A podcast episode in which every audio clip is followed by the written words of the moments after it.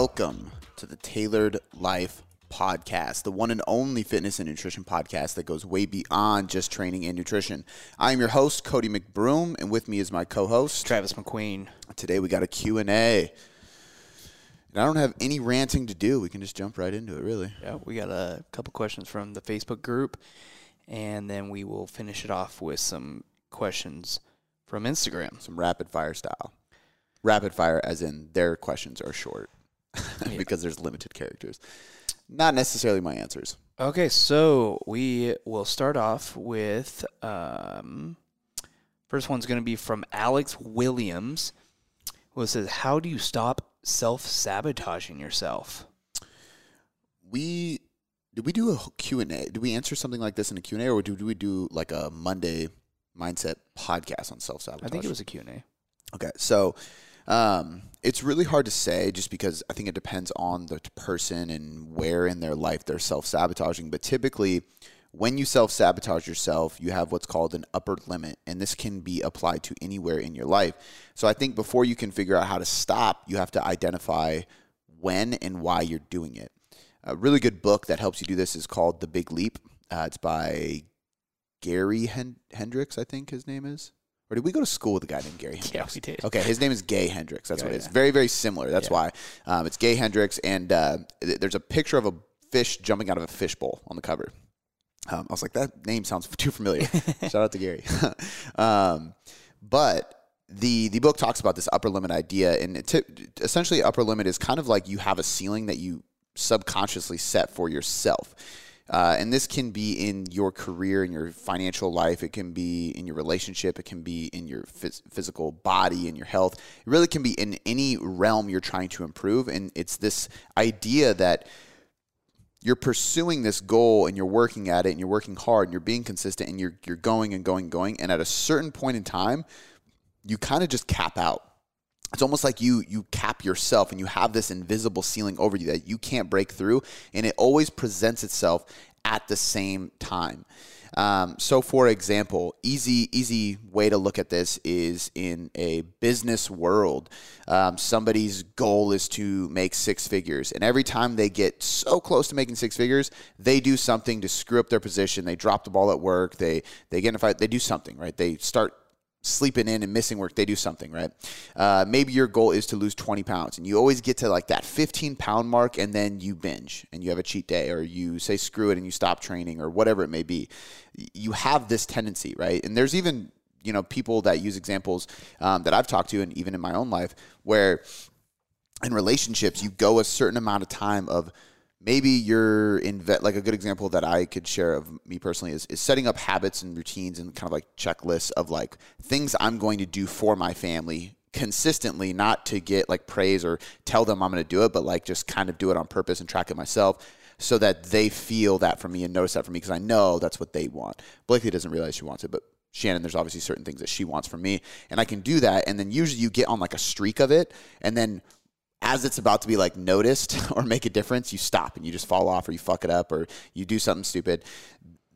This is the upper limit idea. You always put yourself in this cap. So you, you have to identify what that is because a lot of people say, well, I'm self sabotaging myself. And they don't go as far as understanding or determining where are you self sabotaging yourself, why are you self sabotaging yourself, and how are you self sabotaging yourself. Once you can actually identify when, why, how, where, right? At that point, you can start changing your habits leading into it, and you can actually start to become aware before it happens. This is where you get proactive.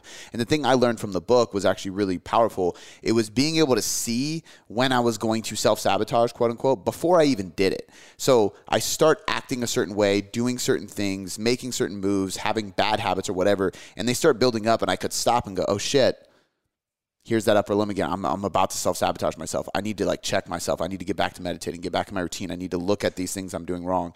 Um, so trying to figure out how to identify it is number one. Read the book; it's going to help you. But really, just putting paper, you know, pen to paper, and, and talking about to yourself about in your journal. Where are you doing it? How are you doing it? Why are you doing it? Really trying to identify those things because awareness precedes change. The easy way, to, easiest way to stop is just to become aware of it. Usually, when people self sabotage, they don't realize how it's done they do it and then they're they're seeing the, the negative consequences repercussions from it and they're going fuck i did it again i self-sabotage myself um, so that's one big tip is just trying to identify it first um, and then I guess what you could do is is create habits that change those bad habits or bad actions, right? And this is like the inclusive instead of exclusive mindset. And this is good with dieting too. Instead of me saying, "Hey, stop eating this," or "Stop, start restricting this," or "Stop doing this," let's start adding this and start including this and um, just balance this. And anytime I pull away anything that's going to have a negative reaction, right? Human beings, you tell me to do something or not to do something, I want to do the opposite Yeah. because you're telling me. Um, so I would say trying to put good habits into your day or in that area of life that are going to kind of override those bad habits that self sabotage you. Uh, but really, honestly, I think that the best way to stop is to just become aware of it. Once you become aware of it, you just know what it is. And it's as simple as stop fucking doing it. Yeah. You know, I can't tell you exactly how to stop doing it because I don't know what it is for you. You have to determine that and identify that. The book will help in journaling about it and figuring out where you do this and when you do this and, and looking at the things that happen around that time. Because if you do it in this area and it's always after this many weeks and it's at this point in time, figure out what's going on in that area at that point in time after that many weeks that is causing you to do that. Um, and then last but not least, I should probably say this because this is heavy in the book. Um, a lot of it is about self acceptance. So a lot of people subconsciously self sabotage themselves because they don't think they are worthy enough of blank. So maybe they keep sabotaging their relationship. And it's because they actually don't accept and love themselves enough that they don't feel they're worthy of a good relationship. They don't feel like they're worthy of having a good partner or spouse. Um, and this is like deep rooted, subconscious. A lot of people wouldn't realize it until you start doing the work, reading the book, and you start really understanding it. Um, some people don't believe that they're worthy of losing weight. They think they're just born this way. This is I'm supposed to be. I'm not worthy of being lean. Um, same thing with money. Like maybe you have like a bad, like a uh, a bad relationship with money because you were raised a certain way and money is evil and so on and so forth, or you saw money tear people apart and there now you have this pre written script in your head that money is bad and subconscious and it's causing you to self sabotage things, but you need to rewrite that story and then realize that you're worthy of however much money that makes you successful or whatever career position or whatever it may be. Um, but a lot of times it really does come down to worthiness, as crazy as that sounds. And people do it to themselves. Yeah, I think that worthiness can be in a lot of different aspects of your life. Hundred percent. in. Yeah, and a lot of times it's crazy too because most people, if you speak that out loud, in most scenarios, people will be like, "Dude, you're crazy." Like Yeah. people don't think that of you; you, think do. that of yourself. Yeah. and that's what needs to be rewritten. Totally. So, That's good. All right, cool. The next one is going to be come from Samoa, and then not even gonna try. Yep. I'm I'm going on vacation. I'm following a TCM program. I am going to assume that that's from the Taylor Trainer. I Head over to possibly unless what is the URL now? TailoredCoachingMethod.com slash Taylor Trainer. Yep. Link in the description of this podcast. Shameless plug.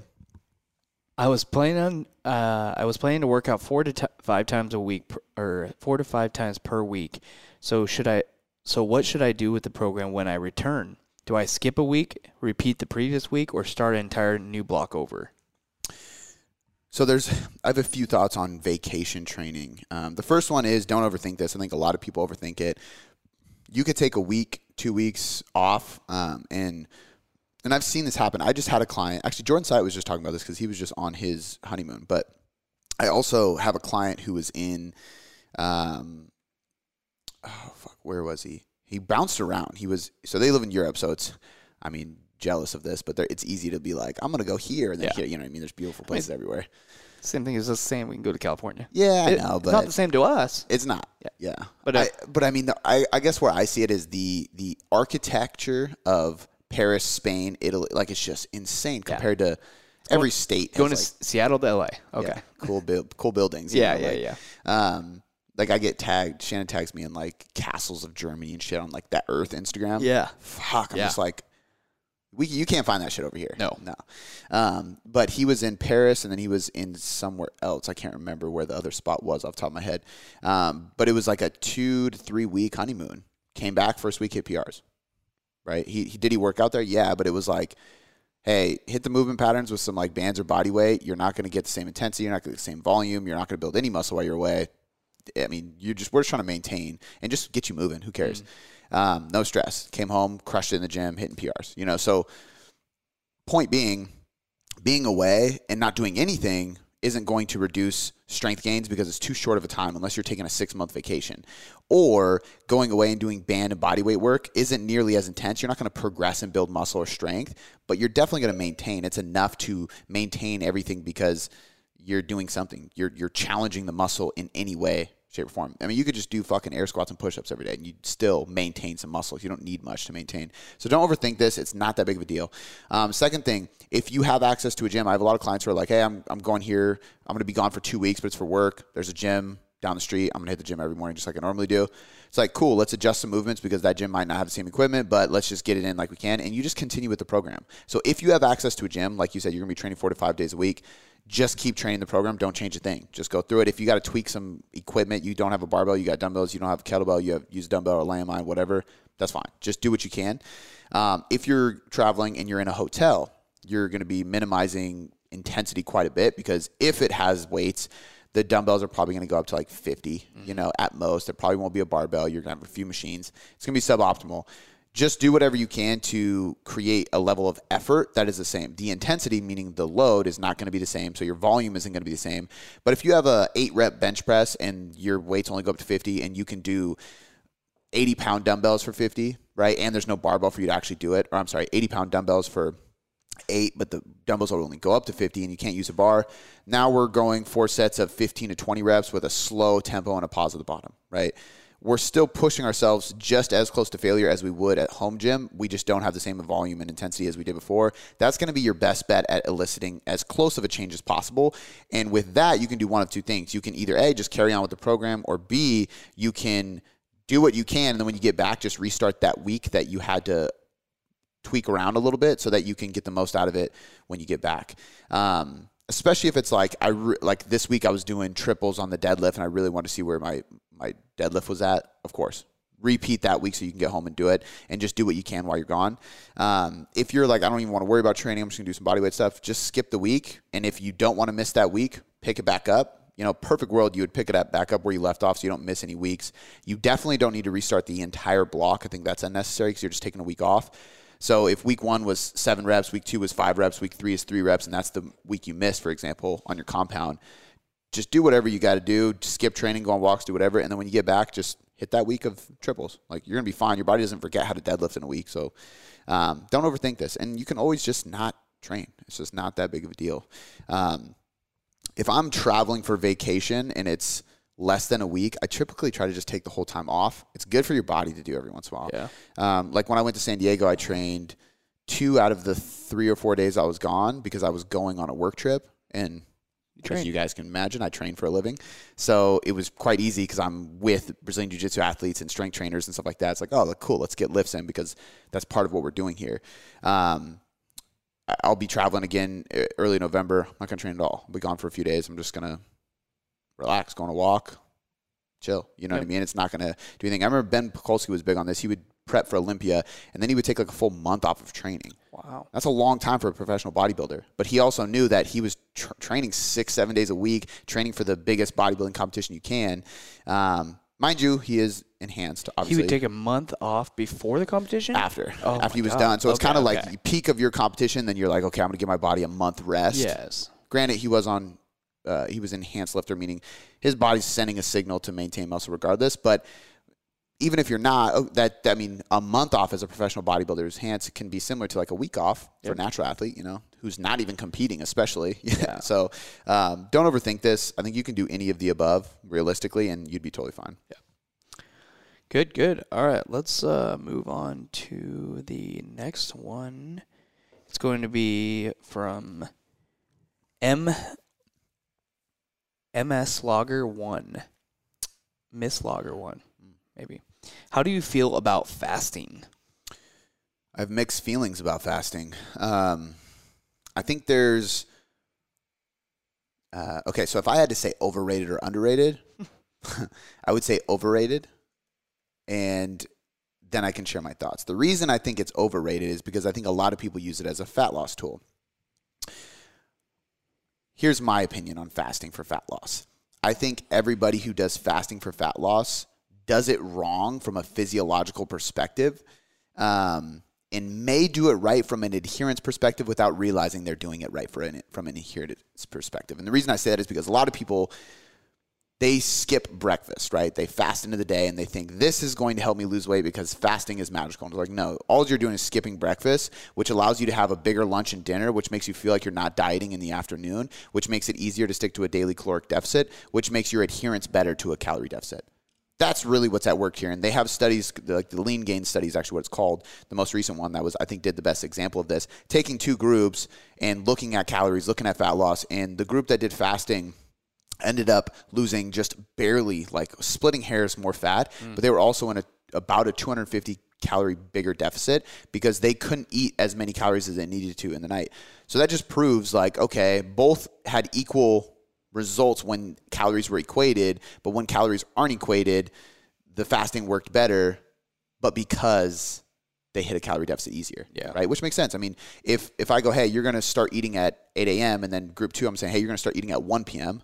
Who do you think is going to eat more food? Yep. The people that start at eight because they are eating all day versus people eating half the day. It just it's easy. Mm. There's no magic that's happening here. When we think of like autophagy and things like that, yes, fasting does increase autophagy, but so does a calorie deficit. So until they have a study showing that fasting uh, produces more autophagy than simply calorie deficit in two groups where calories are equated. We can't say that fasting is the key to autophagy. We can say that that's one of the benefits of a calorie deficit. And if fasting helps you achieve that calorie deficit better. Um, now, if we look at time restricted feeding research, which is a little bit different than intermittent fasting, you start to see a lot more positive benefits from a physiological perspective. And the reason you see this is because time restricted feeding is typically done, the best research is typically done by uh, Dr. Satchin Panda, I believe his name is. Um, I know his last name is Panda, but I believe it's Dr. Satchin Panda. But he has a, a lab that only does time restricted feeding. A lot of it is on mice. Um, however, it's highly regulated and it's mainly based on your circadian biology, which means they are feeding people depending on sunlight and waking hours. So when we do that, it changes this idea of, of intermittent fasting where you're skipping breakfast and going on because just like Chrono Nutrition showed, it actually might be beneficial to start eating earlier in the day, eat the majority of your calories in the morning, and then actually stop eating earlier so you can go to bed on more of a, a, a, a empty stomach essentially. Mm. Um, and then they also have research that shows too, like, okay, you're doing a 16 hour fast. However, your last meal is at that 16 hour mark and it takes hours to digest. So you're actually not in a completely unfed or, or fasted state for 16 hours. So it, it really changes, which you can tweak timing, quantities, nutrients, and stuff like that to change the digestion to increase the fast without doing more hours per day if you look at this. But there's a lot of interesting research on time restricted feeding from his lab and uh, and the chrono nutrition stuff, which there's different research on it. I would look at Danny Lennon's content if you're interested in that because he puts out the most stuff. We interviewed him on our podcast as well, and I've mentioned it a few times. Um, but my thoughts are this: like, if you're going to really try to enhance your physiology, your metabolism, your hormones to and try try to improve fat loss through fasting, I think it's smarter to do it according to your circadian biology. And how I would probably program that for somebody is um, eating in the morning, uh, not right away. I think you should eat after being awake for one to two hours, I think is what most of the research shows is actually better for energy, hormone levels, digestion, stuff like that. Um, it also lets you kind of ride that cortisol wave a little bit in the morning, matching it up with sunlight because sunlight comes in, then you can start feeding, and then finishing your your last meal closer to like five, six p.m. dinner time, and then not eating for three, four, five hours until you go to bed, basically, and then your fast continues through sleep. You wake up, have a couple hours, and you go at it. So basically, taking the classic intermittent fasting and flipping it on its head. That's probably the best way to go about it, but nobody does that. Not even me, even if I wanted to, because one, making sure you eat dinner by 5 or 6 p.m. sometimes it's hard. Number two, having like a snack at night before bed is enjoyable. It's social, and like when you go watch TV or you do something, you like to have a snack. It's just how people are. It's very difficult to do that perfectly from a social lifestyle perspective, yeah. especially knowing that the benefits come when you're doing it seven days a week. Um, more of the benefits come when you're doing it seven days a week because part of your circadian rhythm is regulated by your feedings, not just the t- like, not just according to the sun, how many times or whatever, but your body clock adjusts to your feedings consistently. So what I mean by that is if you eat at 7, 10, 1, 5, 8, three hours apart throughout mm-hmm. the day in this feeding window, that's cool. But if you did that every single day, seven days a week, your body begins to pick up on that. And that's where a lot of these circadian rhythm benefits come from is having a feeding schedule, not necessarily like one is better than two or 9 a.m. is better than 11 a.m. consistent. It's consistent. Um, which makes it hard again to do it that way because maybe I could do that Monday through Friday, but then the weekend hits and I want to be social. So it's it's tough. Um, I think intermittent fasting has its places. I think time restricted feeding shows more benefit. I personally like intermittent fasting more so from a productive entrepreneur perspective of like skipping breakfast to kind of ride the cortisol and adrenaline wave that your body naturally produces in the morning, especially if you optimize sunlight in the morning. You try to like when I go downstairs and start working, it's harder now with the season, but like during the summer, open up all the blinds, get natural sunlight in through those big windows I have next to my table so I can sit next to the window, work, natural sunlight because I'm not going to go on a walk at six in the morning right away. But if you can, it's great for you. Um, but I think fasting is good from that perspective because cortisol up, adrenaline up, you actually will have better clarity, better focus, better memory, better productivity. Um, you just can't ride that wave too long or else stress levels get out of whack. For sure, yeah. So, um, but yeah, I think it's overrated for fat loss. I think it's not the best idea for muscle growth or performance. Yeah. I think it's okay for pr- productivity. For sure. Long winded answer. Yeah, but broke it down in different aspects. Uh, let's uh, go to the next one. This is from Andra03. It says, sorry, this is a weird one. Is there something with my hormones if I don't get morning erection anymore? If so, what are the fixes? It's a Uh, good question. It is a good question. Um, is there something wrong? Probably. You should be getting a morning erection. Um, and it's most likely just low testosterone. I mean, this is so if you talk to any physique competitor who has done a bodybuilding prep, physique prep, anything like that, um, even bikini athletes will tell you this too like libido drops. Why is that? Because sex hormones are lower when you're in a calorie deficit or your body fat levels are too low. So if you're going through a, a, a physique or bodybuilding prep and you're eight to 10 weeks in, Sometimes not. It actually depends on the person. It might be 12 to 16 weeks. It really depends on how long the diet is, all that stuff. But point being is when you're like three quarters of the way done, you're not like you're not horny. You're not ready for sex. Your sex libido's down. I mean, you don't want to do much at all. Uh, you know, I, I used to joke about like with like NEAT, right? Like non-exercise activity thermogenesis. I check the mail far left often uh, if I'm in a diet, right? Because my calories are low. I'm like, I don't give a fuck about the mail. I'm not walking out there. But when I'm like eating enough food, I'm like, yeah, I'm gonna go get the mail. I'm gonna take a walk. I'll do an extra lap. Like, Yeah. do you want to come sit on my shoulders? Like, I just naturally do that because I like to move. But when you're dieting, you don't, right? It's the same thing with sex, and that's because sex hormones drop for men. Testosterone's lower. You just don't have that sex drive. So yeah, it's normal. Um, how to fix it? I can't tell you that. Number one, I'm not a doctor. Number two, um, I, I need to look at your diet. I need to look at your lifestyle. Typically, with men, it's your your calories are too low, your training is way too hard and often, or your sleep is shit. So either you're under recovering and overstressed because you have poor sleep, or la- low quality sleep, or, or not enough sleep, or you're overtraining and that's putting you in that under recovered state, or you're just under eating, which is also putting you in that overstressed, under recovered state. And all of the above can cause that. Um, some people will say if your fats are too low, I would disagree. Um, unless you're, you know, if you're in a slightly, like if you're in a slight deficit of calories to lose fat and you're experiencing this, then I would say, yeah, your fats are probably too low. But if you're not in a deficit, if you're at maintenance or surplus and your fats are super low because you're following a high carb diet, I would say no because your calories are high enough to compensate for that. Um, but yeah, it's usually it's usually diet overtraining. Yeah. you know, something along those lines. Under recovering. Yeah, plain and simple. Cool. All right, we will move on here. Oh, here's a good one. We have one from Carrie F. Baby. Uh, it says, "What is your favorite restaurant in Dallas, Texas?" The only one I can remember, the Pecan Lodge. Or they might say pecan. I feel like pecan's a southern way to say it. Yeah, Pecan Lodge. Pecan Lodge. Um, fucking amazing barbecue. And I had a few people from Dallas hit me up and were like, dude, that place is amazing. So um, the Pecan Lodge is, is the spot. I think it's technically in Fort Worth. uh, I believe it was. It was because that's where the rodeo was, and we went there prior to the rodeo. Yeah, but we went back to the spot before the rodeo. I was downtown Dallas. Was it really? Yeah, because we went back to get our uh, cowboy gear on Oh, before we went to the rodeo. And by we, I mean Cameron. yeah. he was the only one that dressed like Daisy Duke.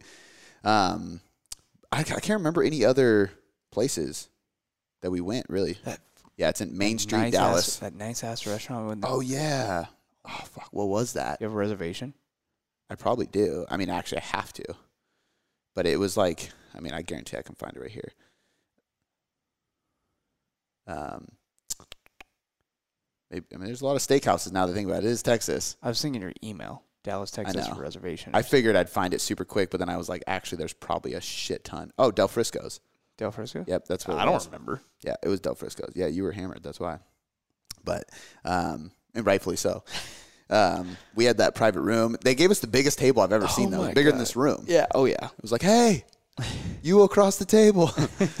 uh, but Del Frisco's was an amazing steakhouse. Really, really good. Um, I mean, phenomenal steak. Yeah, and then dude, uh, so good. Pecan Lodge was like the the typical backyard barbecue place. Yeah. like paper on your tin tray.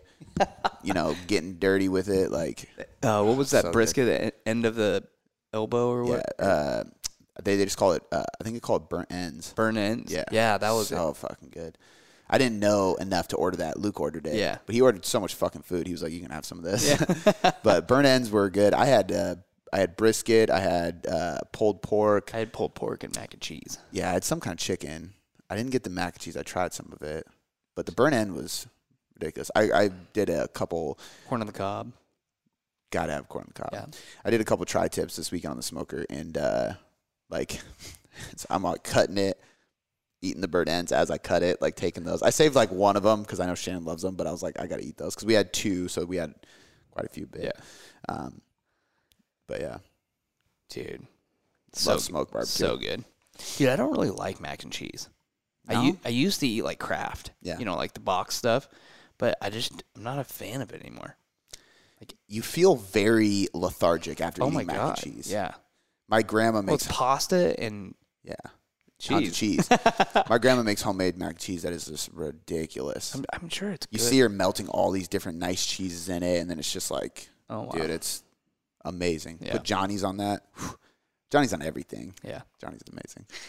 All right, cool. Uh, next one is going to be from Nadel Djokovic.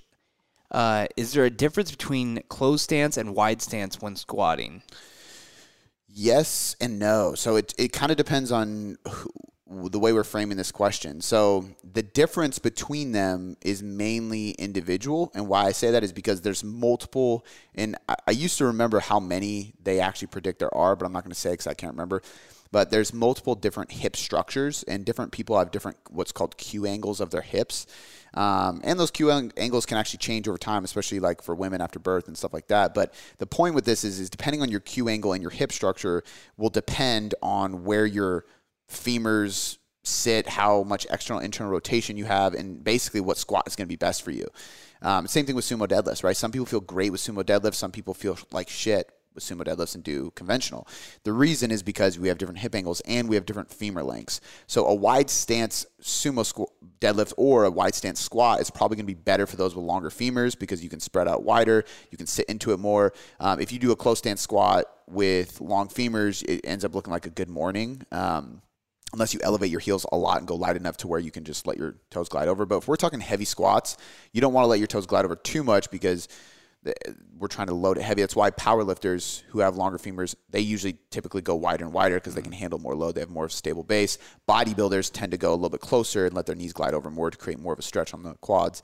Um, however, there was also a study that was reviewed in Mass Research Review by Greg Nuckols. I believe it was inconclusive. Like no, there was no difference, but there might be a small difference. Uh, but essentially, they showed like quad activation between close stance and wide stance, and there was no difference between the two groups, I believe.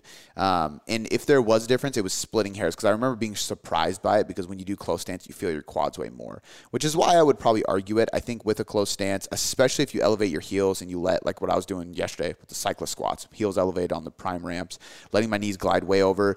I I mean, there's literally a bigger range of motion and stretch on the quad. So the only way I can think that they would be equal is if in the study they controlled for range of motion. And if we did that, then yeah, of course, we're not going to. But the whole point of going close stance and elevating your heels, for example, is to encourage a longer range of motion specifically on your quads because you take your quads through a full stretch movement versus sitting back into it, not having your knees glide as forward as much and having a little more glutes in the squat. Um, so again, I, I think you know for strength, it's individual. What's your hip structure? What's your femur lengths like? Use that squat. That's probably going to be your best way to take advantage of your hip structure to squat heavier. I think for physique purposes, wider is usually probably better for glutes, and closer is probably better for quads. Um, but again, it's it's very individual. You say quads and glutes, and but does it spec- do wide stance and close stance specifically work the exact same muscle groups? Yes, just dominant in one or the other, uh, right? So if you do a close stance squat, you're still going to get your glutes, right? Because you're still taking your glutes through a big stretch. Um, you're just going to have more quad, way mm. more quad. If you do wide stance, you're going to have quad and glute, but you're going to have a little more glute. Um, both sure. are still going to be quad dominant, yeah. right? Just like a deadlift is very rarely going to be quad dominant unless you do a trap bar and there's no bar in front of you and you can let your knees glide forward. Now all of a sudden you're really just doing a squat from the floor. Yeah. You know? Yeah. Um, but like I said, that study showed there's no difference. So I think it depends on your hip structure and your body body type. Cool. I want to take a brief moment to interrupt this podcast and shout out our sponsor, Legion Athletics, the world's number one best selling brand of all natural sports supplements. Guys, if you're listening to this, you probably take supplements. I'm assuming you take a whey protein. You probably have some pre workout. If you're really focused on health, you might take a, a multivitamin, a greens drink, a fish oil, whatever it is. Legion probably has it. And they are going to be using science backed ingredients. Everything is actually dosed effectively and clinically proven. Everything is naturally sweet, sweetened and flavored. Everything is lab tested, made in the US, and you're going to get a money back guarantee. So the reason I'm bringing this up is not only because they're a podcast sponsor, but I truly value the team at Legion and I truly value what they are doing in the supplement space. And one of the things that is really frustrating for a lot of people that come to us is trying to find a brand where they can actually get quality supplements and they can trust the result that's going to come from them. Most people just search Amazon for the best result they can find and they trust Amazon reviewers. And don't get me wrong, if something has a lot of stars and good reviews, that's awesome. But you can also pay people to leave reviews. So go with a company that you can trust that is backed up not only by science and actual researchers in the lab doing things, but coaches like myself who have tons of experience and use the stuff on a regular basis. So, guys, stop wasting money. Stop searching and searching and searching for the best product out there and just jump on Legion Athletics. They are the best, and I promise you that you can head over to buylegion.com slash boom boom and save 20% on your first order and start earning points so you can get kickbacks on future orders and eventually free products. So one more time, that's buylegion.com slash boom boom. Without any further ado, let's get back into the podcast. All right, uh, next one is going to be from Kova Fitness. Do you have a podcast or po- or post for a newbie figuring out starting macro targets? Um, I think we do. I mean, we definitely we have to. We have so much content. I can't imagine. Um, there's a podcast series called the Nutrition Fat Loss Series. There's a YouTube series for that as well. Um, the best thing to do though is go get our free book on the website. So go to tailoredcoachingmethod.com slash guides and download the Tailored Nutrition Method ebook. It's 87 pages. There's tons of links in there. There's research cited. There's extra resources um, linked in there for you to check out that are uh, that are related to me and not related at all. It's just me giving you suggestions of great places to learn more.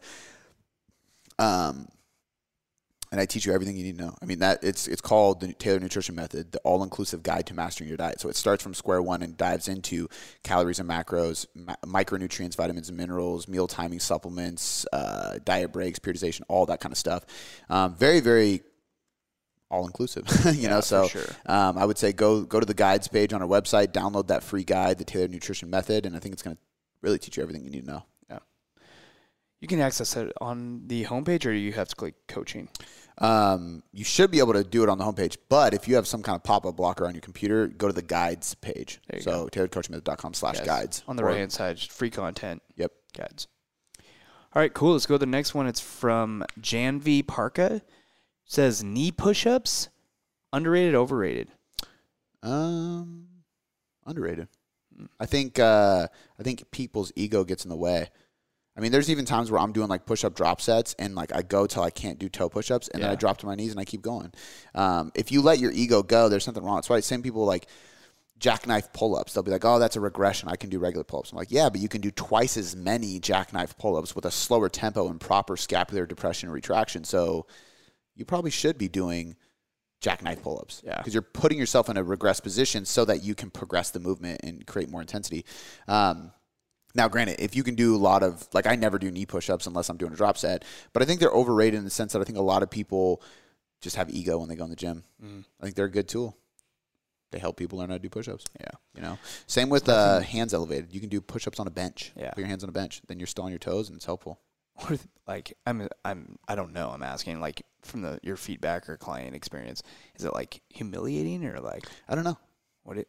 I think it's just one of those human natures of like, well, I can do this, so I'm going to do this, and I'm like, yeah, but your push-up looks horrible. Yeah. Like the problem with a lot of people is they do a push-up and they put their elbows too wide, their Yeah. shoulders protract forward, and then when they go to push up, their hips shoot up because they don't have enough upper body strength.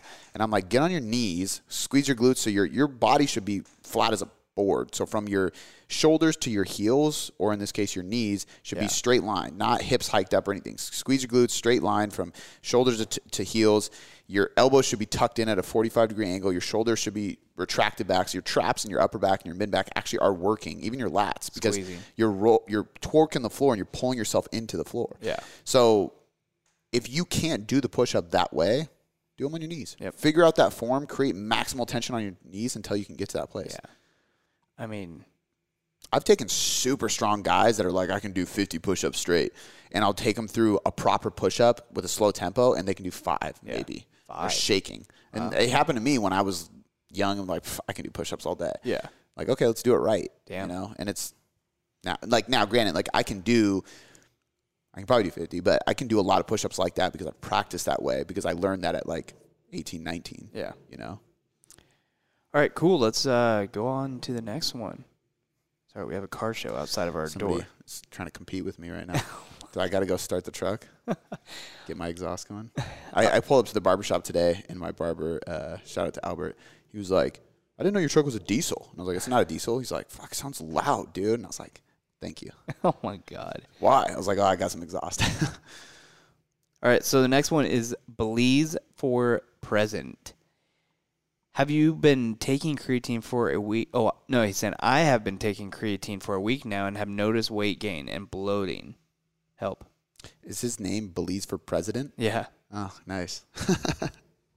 uh, all right. Bloating for a week now. Um, number one, check your creatine source. If you have a shitty creatine brand, like a really cheap off brand, there might be sodium in it. Um, I know, like in other fillers, like maltodextrin and stuff like that, I've, I've heard of companies spiking creatine to save on cost, and it just causes that to happen. Um, if it's Creapure, which is going to be used by companies like Muscle Feast, and um, I don't know who else they work with, to be honest with you, but you'll see a green Creapure label because they have to. That's a really good pure source. Obviously, Legion has a creatine product. There's other things in it, but that's a pure source of creatine monohydrate as well. Um, creatine bloating should dissipate pretty quickly. So I would say if this continues for another week, like if you have two full weeks of it, at that point you might want to consider the type you're taking. You might want to consider water intake, something like that. But realistically, it should dissipate away. Very rarely do people have bad reactions to creatine where they have to stop taking it because of that water retention issue. Um, and the other thing is to check off all your bases. I've seen people do this, and then I'm like, okay, well, let's go through everything else. And there's something they're eating. They're they're stressed out. They just started a new training program. There's another reason why they're retaining water, because typically, even with creatine, I've never actually seen a client look bloated from creatine. I've just seen the scale go up. And the reason for that is because creatine stores water intracellular, which means that it's literally taking water and sodium and, and, and storing it into muscle glycogen, mm. which is the carbohydrates in your muscle cell. So if I'm storing water in my biceps, I'm not going to look fatter. My biceps are going to look bigger.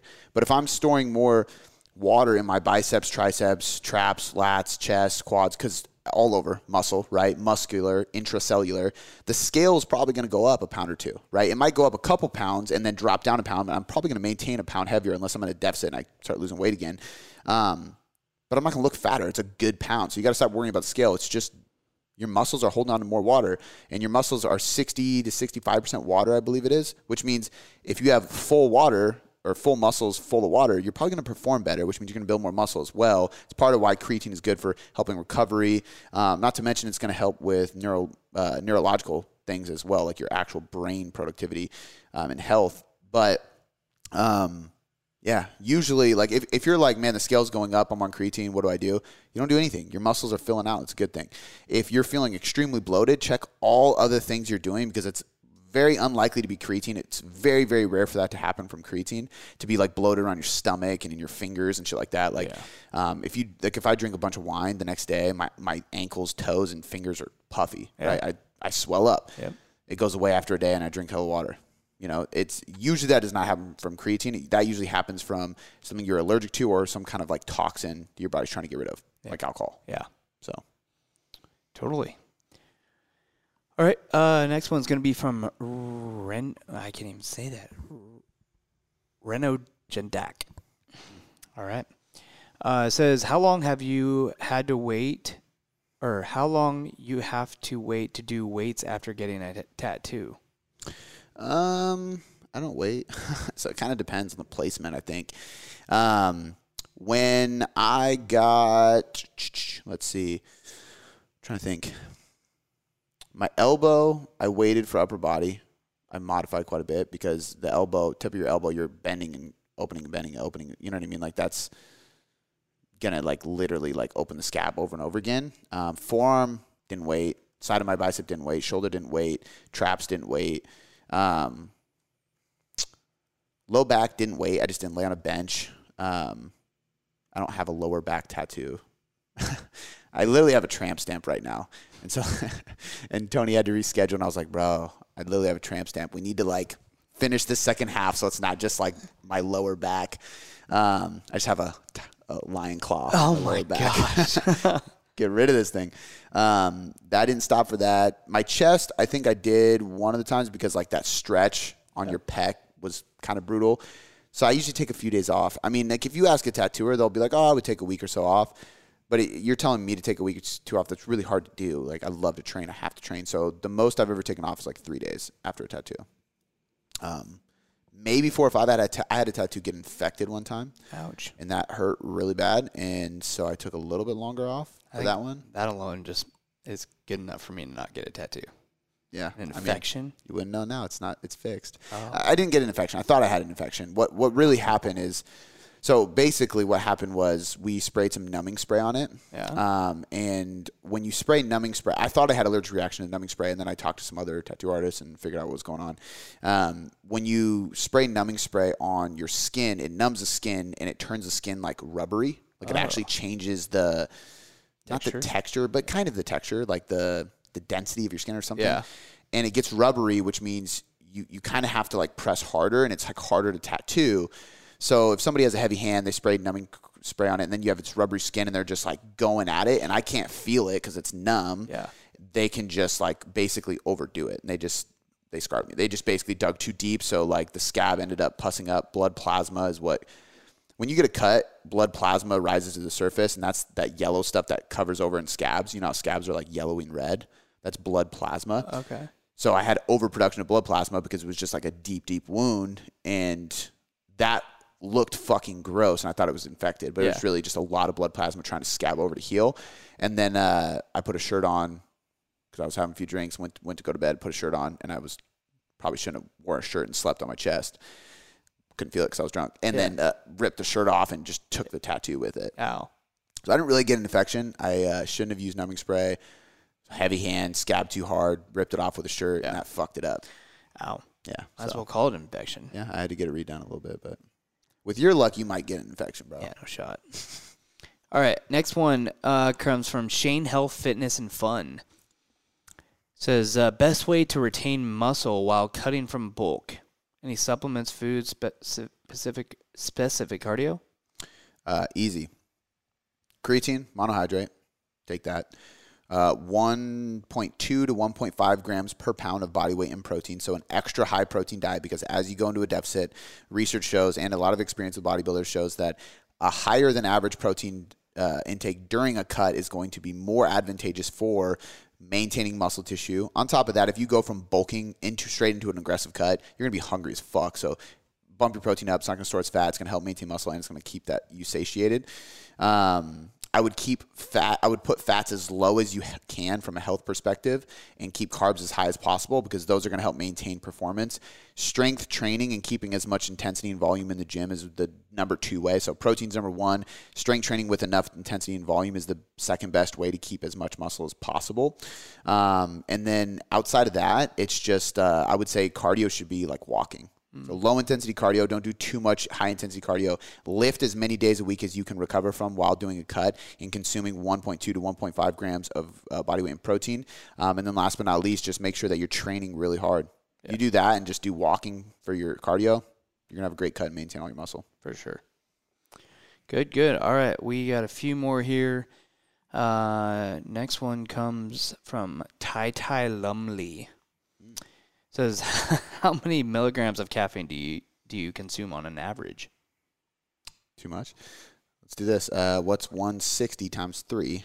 First of all, uh, that's 300, uh, 450 plus 30, 480. Yep. So 480 milligrams from Rockstars.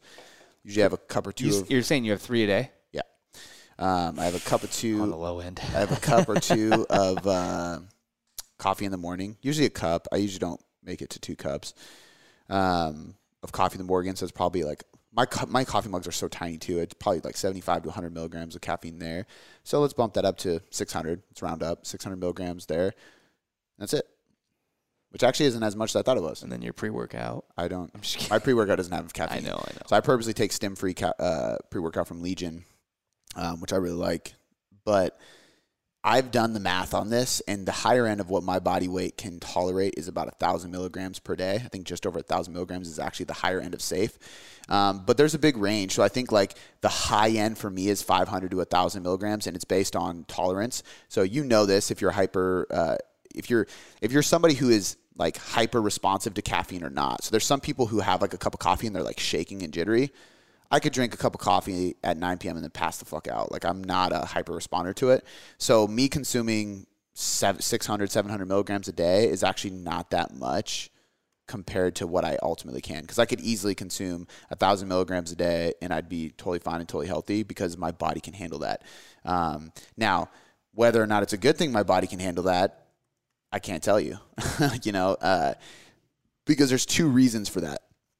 Number one, there is a tolerance. So if I can handle a lot of caffeine because I've overconsumed caffeine over the years and I've grown a tolerance to it, that probably isn't the, the healthiest thing. And I'm not going to say it's not that because it very well could be. Um, but there's also also uh, a genetic component. So there's actually like specific strands uh, of DNA. Basically, certain people have a genetic uh, DNA strain of some sort that allows them to handle way more caffeine you got to pay a lot of money to get that shit tested. I'll never get tested, but there are studies that show certain people do have this gene that allows you, want to to think you have that Yeah, I mean, but like I said, it's either that or it's it's uh, intolerant. Or yeah. But the thing I will say is, I track my HRV and my sleep, and that's fine. So I obviously don't have an adrenal issue. If my sleep was fucked up and I couldn't fall asleep, and then like I was having bad wake ups and stuff like that, then I would say yeah, I probably have adrenal issues from overconsumption of caffeine. But I don't have any problem with sleep. I get good results in the gym. I feel fine. So yeah, I don't think I'm overstimulated from that perspective. Gotcha. But I do drink more caffeine than the average person. That's a fact. So that's okay. Yep. All right, next one. It says favorite conditioning exercises. Sled pulls, assault bike, and sprints. All right, Um, so for different reasons. Uh, sled pull for uh, for conditioning while trying to promote better recovery. Assault bike uh, for the most versatile because you can do slow, low intensity. You can do moderate intensity. You can use it for circuits. You can use it for finishers. You can use it for sprint intervals. I think it's just really versatile. Um, and then sprints because you know it's a high intensity met like form of activity but i think as human beings we should be able to sprint like if you can't sprint 50 yards up a hill as fast as you can or even on a flat surface i think that you're a suboptimal human being and i don't mean that in a mean way but it's just as humans we should be able to run really fast if we're in danger we should be able to fucking sprint and get away and I think that's a good marker for athleticism, health, strength, movement, functionality. Um, I don't sprint that often. I do on the, the assault runner at times, but I used to do a lot of sprints at the track, on the field, up hills. Um, and I think it's a quality that all people should possess. And it's a good quality for building a lot of strength and size for your hamstrings as well. Yeah. Such a good hamstring exercise. Um, yeah, sled, assault bike, sprint. Those are my favorites. okay. So it's kind of going to go hand in hand here. Um, next question comes from Andera03 again. Uh, it says, How to engage your quads the most? Um, fuck, that depends on the exercise. You know, if you're doing a leg extension, for example, I would say point your toes in. You're going to get a little bit more of the vastus lateralis. I believe there was a study showing that. Um, you're going to get that head a little bit more. But like, I mean, leg extensions, pause at the top and squeeze your hamstrings, uh, or I'm sorry, squeeze your quads and set your seat back. So you're trying to optimize everything. Point your toes in, pause at the top, make sure you're squeezing as hard as you can, and lean your seat back because that will stretch your hip flexors more, and you'll actually get a. Um, it, studies show more activation on leg extensions when you're not sitting upright, when you're leaning back more because you get less of that hip flexor domination. Um, on a squat, I would say elevate your heels, let your te- no, your knees go over your toes because that's going to create a bigger stretch. Um, on a lunge, same thing. Let your knees go over your toes. Um, sometimes it's slowing down the concentric. It really, it's just like it depends. You yeah. know, it just depends on the exercise. And certain people have issues on certain exercises. Um, but I think ultimately, like how to get the most out of any muscle contraction is going to be to slow it down, use a very simple exercise you feel confident and comfortable with, and practice your mind muscle connection. Like literally squeezing, pausing, feeling the muscle, taking things through a full range of motion is always the best bet because you get the full stretch and shortening cycle, and just pausing at the top and like thinking about the muscle, looking at the muscle, squeezing the muscle. Yeah. And it sounds weird, but there is a connection to the brain. So like even when I do leg extensions, I'll pull my shorts up a little bit so I can just see my like my quads and my spandex underneath my shorts, and I can see the muscle. Because when I can see the muscle, I feel the muscle more. I'm looking at it. That's why doing curls in a mirror, you get a better pump yeah. because I'm looking at the muscle. I can see that I'm doing it right. I can see that I'm going through a full range of motion. I can squeeze. I think I think that same idea. Yeah, and I think the mind muscle connection is just underrated. Yeah, you know. Totally. All right. Cool. Um, let's go to next one is from Wheels Wife Eleven says best advice for someone who can't afford a, a coach, fat loss and workouts. Download the Tailored Nutrition Method ebook and sign up for the Taylor Trainer. I mean, it's 27 bucks a month and the ebook's free. I mean, if I can like I know that's a shameless plug and I'm like shouting my sh- own shit out, but I really can't think of a better deal than that. You know what I mean? Like because here's the thing, is like you're you're like, okay, I want to improve my body composition right now you're going to have to invest a little bit in something. Yeah. Now, if you're like, hey, I don't care when I do it, I'm going to say, okay, hey, over the course of the next year, I want you to read every article you find from these 10 people, watch as many YouTube videos from these people, listen to all these podcasts, go practice things in the gym. It's going to take a lot of time. You know, so instead of like to, in order to beat the education curve, get a free manual from us that is going to teach you quite a bit on nutrition, and then get something that is going to give you the best quality training programs on the internet for the cheapest price, which is the Taylor Trainer. And I know that for a fact because I signed up for countless subscription based exercise programs before creating the new Taylor Trainer app because I wanted to see what they were doing and how they were doing it. And we made ours more accessible, have a better variety of programs, and I purposely made it just slightly cheaper than all of them. so it's a, less than a dollar a day. I purposely made it $27 because it beats everybody else's price, and we have more programs that are high quality. Um, a lot of people don't have as much of a tailored approach where it's like you get an email and it just shows you that, like, oh, you want to work out four days? Here's the four day workout. You know, and it's like you're doing what they're doing. Um, and I think that's great because if you follow somebody who like for example, I might do something like this in the future where there's a lot of people who are DMing me after watching our like our vlog style stories and they're like, "What program is this? Can I do this with you? Like I want to do this kind of training too." I might put something together where I'm updating it constantly and people can literally train with me. But that does weed out a lot of people. It's like if you're somebody who has the same goals as me and you have the same equipment, then perfect, you can train like me but otherwise you're screwed. And that's how a lot of those apps are. They're like, this is only meant for this category. Yeah. You got to train five days a week with this style and this equipment. Whereas ours is like, hey, do you want to train three, four, five, or six days a week? Do you have this equipment, this equipment, or this equipment? Or are you training at home? Right? What is your goal? Fat loss, strength, muscle growth? Like, here's the different varieties. Um, and it's 27 bucks a month. Yeah. So I know it's a shameless plug, but that's going to be the best advice. Yeah. Otherwise, I'm going to send you a long list of shit to read over the course of a year. Yeah. I think it'd be cool to have people sign up for the exact same program as you and like they're doing it that same day and then watching your story and like seeing you do it. We'd have to be we'd have to film and then post later though. Why? Because we we already do. We film that day and post it that day. I mean, I guess I could put the program in there and then start it when everybody else starts it. Yeah, that's what but I mean. there's good. But you think about the app. Somebody downloads it today. They're going to start what I was doing weeks ago. No, I'm talking about like constantly It's, kind of like constantly the it's kind of like the workout of the day shit. what we're about to do in in November. Yeah. It's it's kind of like that. They all sign at the exact same time Yeah. when you're about to when you're going to start your program. Well, I even thought about doing it from like this point too, where it's like I create a five day program, but there's three mandatory days and then two optional days. So you can train three, four, or five days a week, but it's the same program. Huh. You know, you have your foundational days because even when I do a five day split, there's three days where I'm like, okay, these are the main days: bench, squat, deadlift. Really focus on these things, and then there's accessory work on the days between. Um, but yeah, I've been thinking about different things like that. I think it would be cool. Yeah. All right, cool. So let's go to the next one, which is Do you like one more. from uh, Pete two nine six. Says thoughts on foam rollers and percussion massage gun for mobility and recovery. Um, I like them. I don't think they're. I think they're overrated, but I think they're helpful. So I think I think they're marketed really well. Um, I think the foam roller ended up not being as great as people thought it was. I think it's something that can benefit you though, because when we use these tools, we do increase range of motion temporarily and increase flexibility. So if you can use a tool that's going to enhance and increase your range of motion during a session, especially if you lack range of motion. I think it's a good thing, you know. So if you're really tight in the glutes and it doesn't allow you to get a full range of motion on an RDL, foam roll your glutes before you train. You're going to be able to get a better range of motion with lower injury risk. That's that's a positive.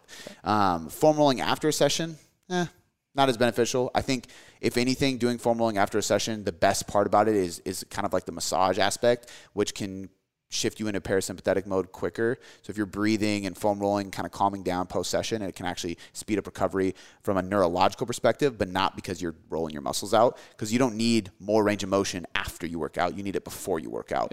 Um, and again, it's a very small amount. So like for example, for me, I don't have tight glutes. So I can easily do full range of motion deadlifts, RDLs, um, split squats, like Bulgarian split squats, stuff like that, and I have no issue. Um, where I would benefit most from a foam roller is my thoracic spine and my left quad and hip flexor because that's the side I had surgery on. So it's just naturally tighter everywhere because I had surgery and it was I had less range of motion there. So for me, I, I typically will pop my T spine, open up extension rotation on the foam roller, and then I'll foam roll really hard my hip flexor, hamstring, and quad on that left side, maybe calf, and then I'm good. So you can specifically target the places that you are tighter to enhance a bigger range of motion before your session, and that's great. And the massage gun is going to do the exact same thing. Um, it's just handheld, right? It's easier. Um, I think there's a benefit to it from a neurological perspective, more so than anything else when we're not doing it away from our training. Just like getting massage, like massage is definitely enhance recovery, but not necessarily from what people thought. People thought that you were literally unraveling muscle tissue and you were making yourself looser. It's not the case. You're when they're touching you. There's music. It's warm. They're they're massaging you. You feel good. Your nervous system calms down. So you go from fight or flight, tight, bound, all the flexor muscles, shoulder, hip flexors, all that tighten up to loosening up, like letting yourself go, and your parasympathetic nervous system kicks in, and you actually get a recovery benefit, neurologically speaking, more so like meditation, and that's going to lead to better recovery in every aspect, emotional, muscular, joint, everything. Um, but it's not necessarily because I'm like taking this bound up tissue and I'm making it more pliable or flexible. I'm Yeah. just relaxing. It's why they did this study, and I've talked about this before. Um, if you if you're a trainer, if you're interested in this stuff, read James Hoffman's book from RP. Uh, their their titles are very fun, like very very just obvious, not very clever. Um, I think it's literally called "Recovering from Training." um, not like maximizing recovery for ultimate body composition change or something like that. Which, granted, you know, it's being real recovery. Yep. um, but they talk about this in there, and there was some studies done on athletes, and it was like, all right, athletes get Netflix and chill time. They literally just no phones, just go watch some bullshit TV and just relax. They recovered better and performed better because they had that relaxation period, which is why it's important to get massage. It's important to get more sleep. It's important to put your phone away, put work away, not train all the time. You know, like sit down and just fucking chill. That will promote better recovery. Yeah. Um, you don't need a foam roller for that. Mixed Totally. feelings on it. All right, cool. That was the last one for the today. So, any announcements before we go? No. Um, make sure you do me a couple quick favors. Uh, leave us a five star rating review. Obviously, share this with a friend on Instagram. Tag me at Cody McBroom so I can share it on mine. Obviously, but make sure you hit the link in the description that says "Ask Boom Boom" to ask us your question, give us topics, and also um, we're going to make a multi-purpose of this. If you have anybody you would love to see here at a seminar let us know. Contact me on Instagram, hit that thing, send me an email, whatever. Um, I'm making a list of people. I already have some people who are confirmed down. Um, but 2022, uh, we're planning on doing a seminar here now that we have all this space.